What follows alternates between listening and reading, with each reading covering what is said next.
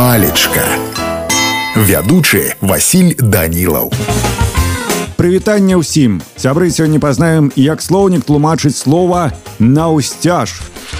Слоўнік кажа, што гэта прыслоўе, якое азначае ва ўсю даўжыню чаго-небудзь, альбо на ўсёй прасторы, ва ўсіх напрамках, навокал. Таксама спалучэнне з прыназоўнікам «наўсцяж» выражае прасторавыя адносіны, ужываецца пры ўказанні на прадмет, уздоўж па лініі якога што-небудзь размяшчаецца, рухаецца. Напрыклад, самалёты як развярнуліся, так і паляцелі наўсцяж дарогі на захад, на гарадок.